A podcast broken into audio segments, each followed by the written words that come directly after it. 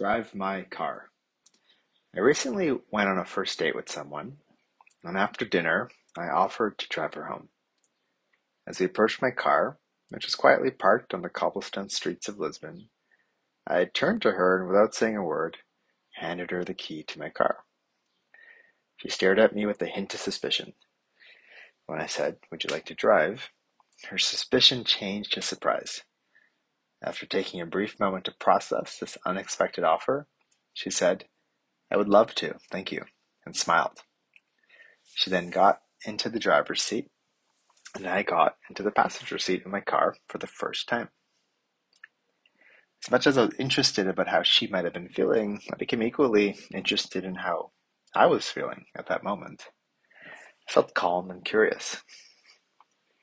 I have observed in life that the benefits of practicing trust often outweigh the risks of feeling disappointed.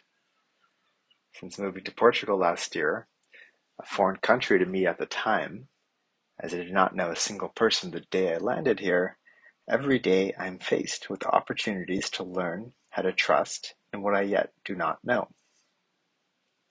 In business, I have had to learn how to become comfortable practicing trust regularly people on my team, with clients and investors, and the many service providers that support the business.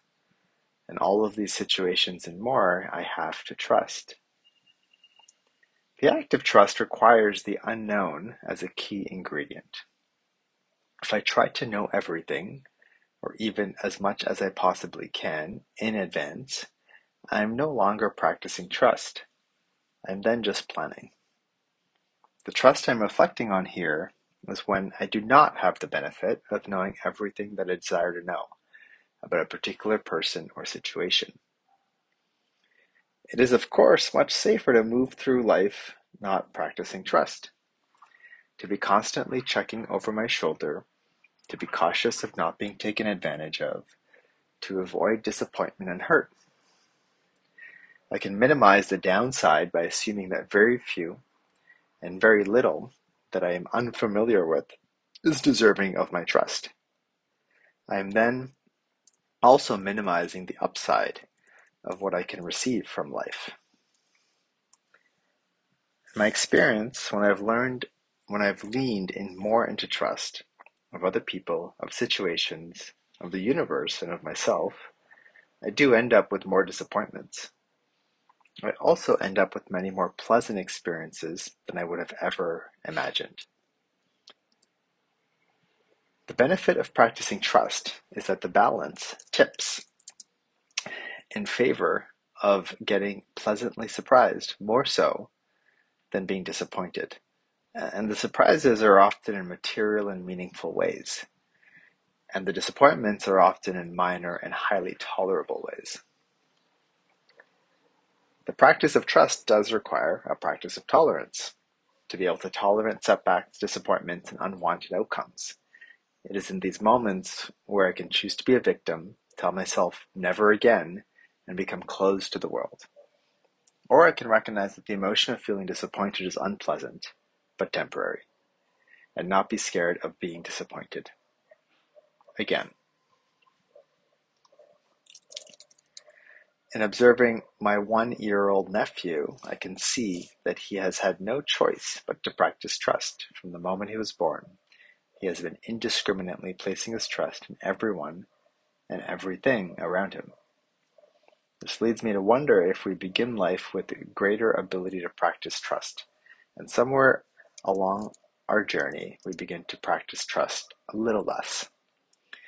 Likely out of protection, perhaps from a traumatic experience, we become scared. If when faced with someone new or something unfamiliar, my starting position is to assume that I might be taken advantage of, then I have placed a limit on what might come to me from this person or something.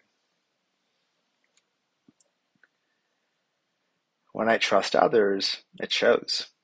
There is an energetic quality of trust that is magnetic. It is difficult to describe in words, however my experience gives me conviction that it exists. Trust has a quality of generosity to it. When I practice trust, I give. When I practice trust, I also receive. The more I give, the more I get. be it from another person, a particular situation, or the universe at large. Trust is a currency that is helpful to move through life with. It is something of value that is traded, not in a transactional manner, but in a deeper manner. It enables me to access more people, more opportunities, and most of all, more of myself. The greatest gift I can give myself is trust. In a constantly clouded mind, often filled with thoughts of fear, insecurity, doubt, and uncertainty, trust is its appropriate counterbalance to invite in thoughts of confidence, belief, faith, and curiosity. The most important relationship in my lifetime is the relationship I have with myself. The practice of trust clearly begins here.